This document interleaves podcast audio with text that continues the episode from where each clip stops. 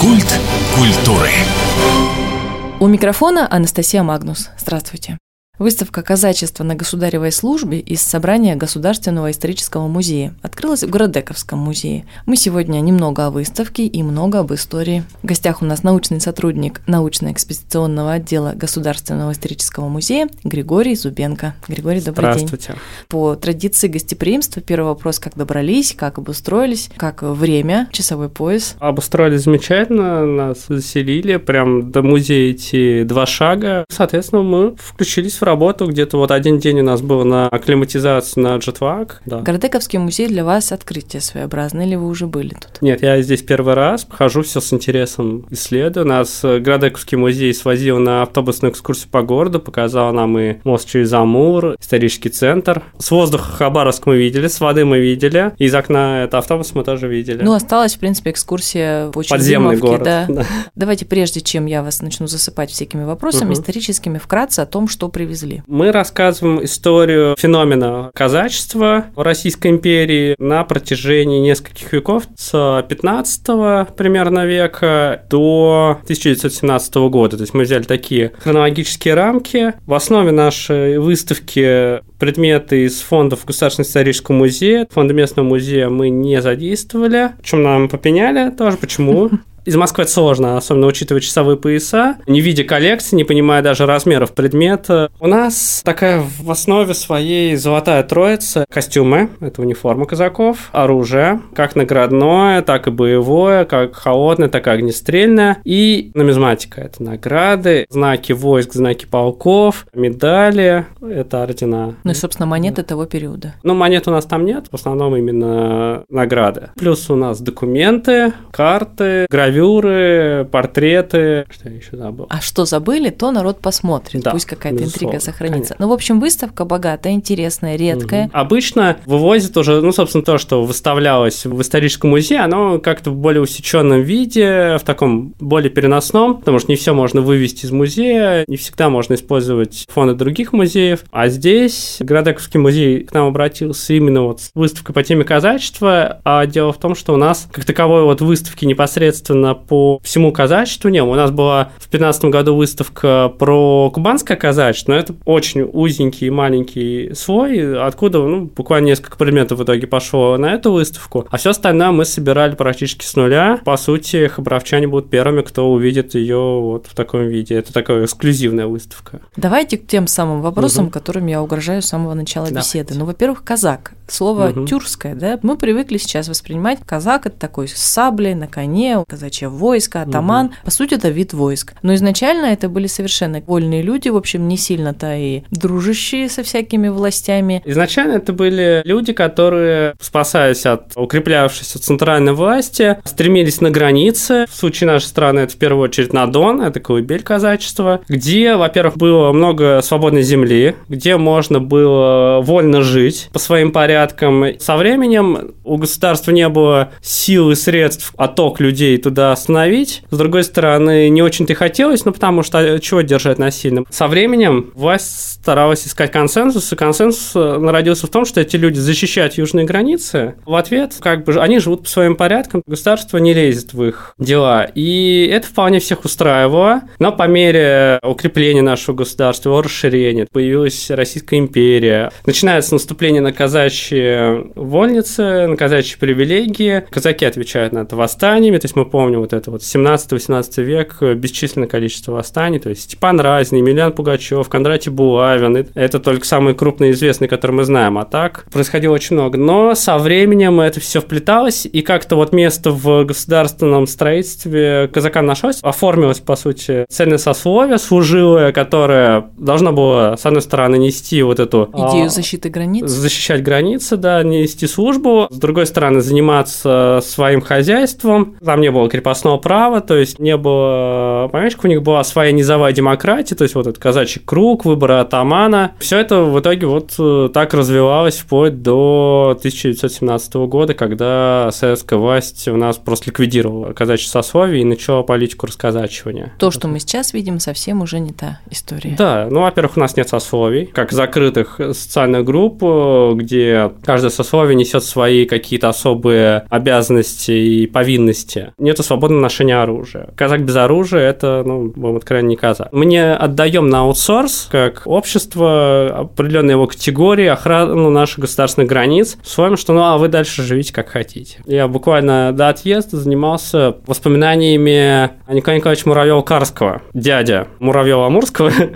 Николая Николаевича. И он, соответственно, во время Крымской войны покорил Карс на Кавказе, то есть он руководил один Кавказским корпусом, но недолго. Сразу после Крымской войны он ушел в отставку. Я читал воспоминания, связанные с польским восстанием 1863 года. То есть поляки в очередной раз бунтовались против русского владычества. Его вызвали в Петербург, потому что очень боялись, что сейчас опять великие державы объединятся и начнется снова военный конфликт с Западом, как было в Крымскую войну. И его позвали возглавить армию, защищать Петербург. То есть в случае боялись, что высадятся где-нибудь в районе Кронштадта или в Прибалтике и пойдут на Петербург. И как раз они всерьез обсуждают, а где брать войска. То есть еще тогда нет всеобщей воинской повинности, еще рекрутские наборы, соответственно, мы понимаем, с момента рекрутского призыва нужно где-то полгода подготовить вот людей к службе в армии, сформировать вообще новые там части дивизии. Соответственно, нужно за это время чем-то воевать, то есть изымаются существующие, стоящие где-нибудь там в Оренбурге полки, и кем их заменить? Он пишет, что охрану мы поручим казакам, вот Оренбургскому казачьему войску в данном случае, везде, кроме городов. То есть в города мы их пускать не будем, в городах будет городская стража, а вот за пределами городов пусть казаки следят за порядком.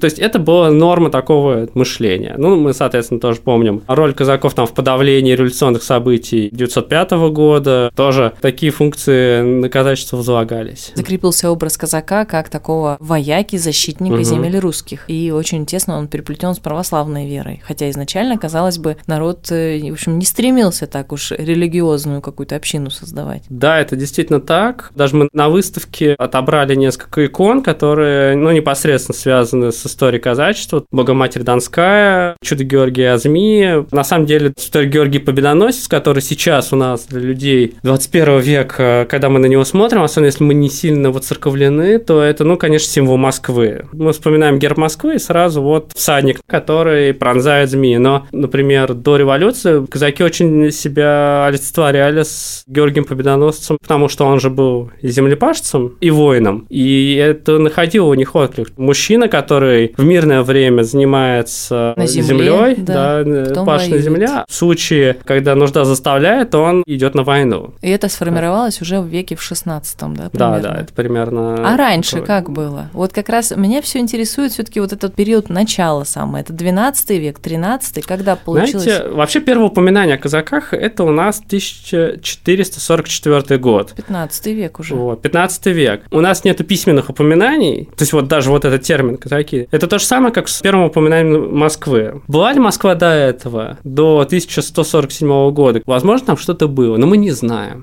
И то же самое. То есть у нас есть археология на Дону, то, что копали. Мы понимаем, что там и до этого жили отдельные племена такие, ну, возможно, протоказачьи, вот как говорят. Это не устоявшийся термин, поэтому он не до конца корректен. Но, с другой стороны...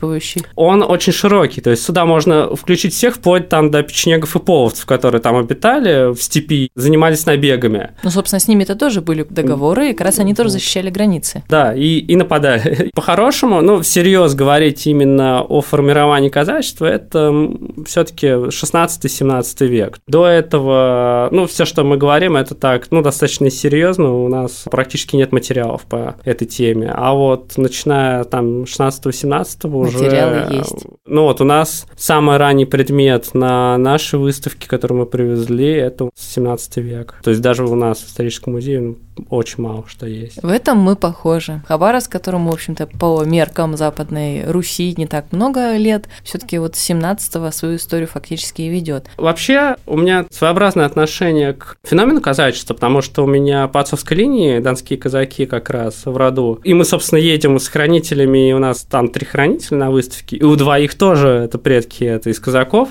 то есть мы все это как-то оказываемся завязаны. Вам оружие близко, надо помнить. Мне, естественно, мне близко вообще То есть у нас проблема, с одной стороны, что у нас выставка такая очень мужская, то есть у нас оружие, у нас военная форма, то есть у нас очень мало женщин вообще, а это же интереснейшая вообще тема, роль женщины, то есть это не было такого, что вот киндер, кирх, кухан, как у это традиционного это, вот это теремочно, нет, потому что, представьте себе, там те же мужчины уходят на войну какую-нибудь из станицы. Кто все делает? И все хозяйство остается это, а ведь у нас есть феномены женщин-казачек, которые возглавляли, собственно, командовали людьми, то есть там какие-нибудь жены атаманов, вот они ушли из, из какой-нибудь пограничной станицы где-нибудь на Кубани, это все мужчины отправились на войну, а тут какие-нибудь тоже это, горцы нападают с набегом, вот отбивать набег приходится женщинам, соответственно, тоже они владеют оружием и практически повсеместно, то есть по мере того, вот как мы шли на восток, вплоть вот до Приморья, ведь э, тоже казаки переселялись семьями, здесь обустраивались, и тоже приходилось отбиваться от... Э, Все-таки это же были не до конца обитаемые земли.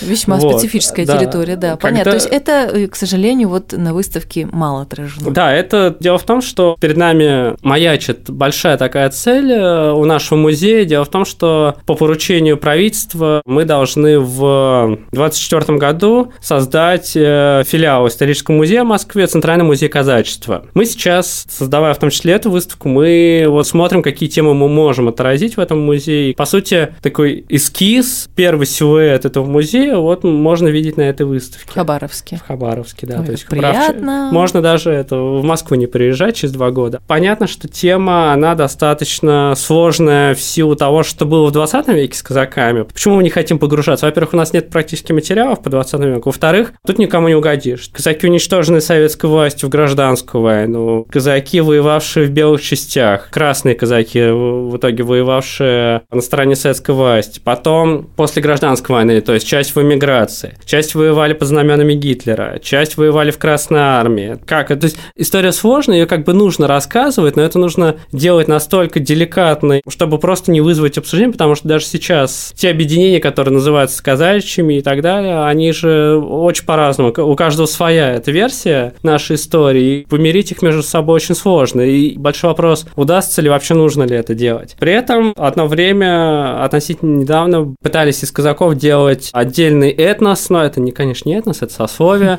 Говорили, что вот это прям особый феномен отечественной истории, что вот только у нас в России были казаки, больше нигде не было. Это тоже не совсем правда, потому что европейских аналогов, когда государство расширяется на какую-то сторону, и на фронтире живут вот такие особенно предприимчивые люди, они достаточно распространены. Самый близкий к казакам пример – это граничаны. Я уже думала, ковбои, может. Ну, не совсем. все таки ковбои не оформились именно в такое вот служилое сословие. На них вот возлагалось бы государством именно вот существовал бы какой-то заключенный договор условно, даже общественный. А вот у граничан в Австро-Венгрии, да, такое это существовало, то есть это прямо очень близко. И тоже было бы интересно это сравнить и соотнести, потому что понятно, что были свои региональные особенности. И даже у нас, вот мы рассказываем там, что на начало 20 века было 11 казачьих войск. Но ведь они все тоже были очень разные. То есть мы не можем это даже говорить о похожести, но очень гораздо больше различий между, скажем, там каким-нибудь уссурийским казачьим войском или там донским старейшим. В общем, вижу у вас работы непочатый край. Да. Отвечая на первоначальный вопрос, любимые экспонаты, у нас два подлинных боевых знамени представлены. Причем одно знамя – это знамя Георгиевское, пожалованное за Отечественную войну 1812 года пятому Донскому казачьему полку, а второе знамя будет прям комплиментом тоже для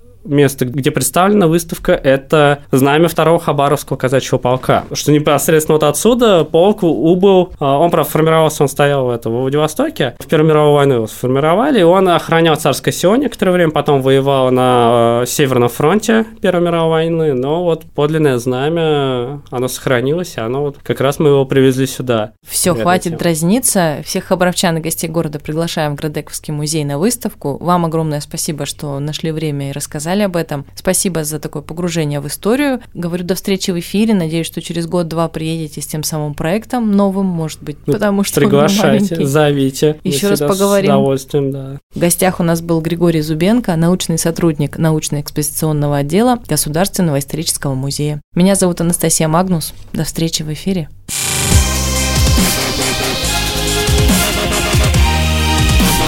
Культ культуры.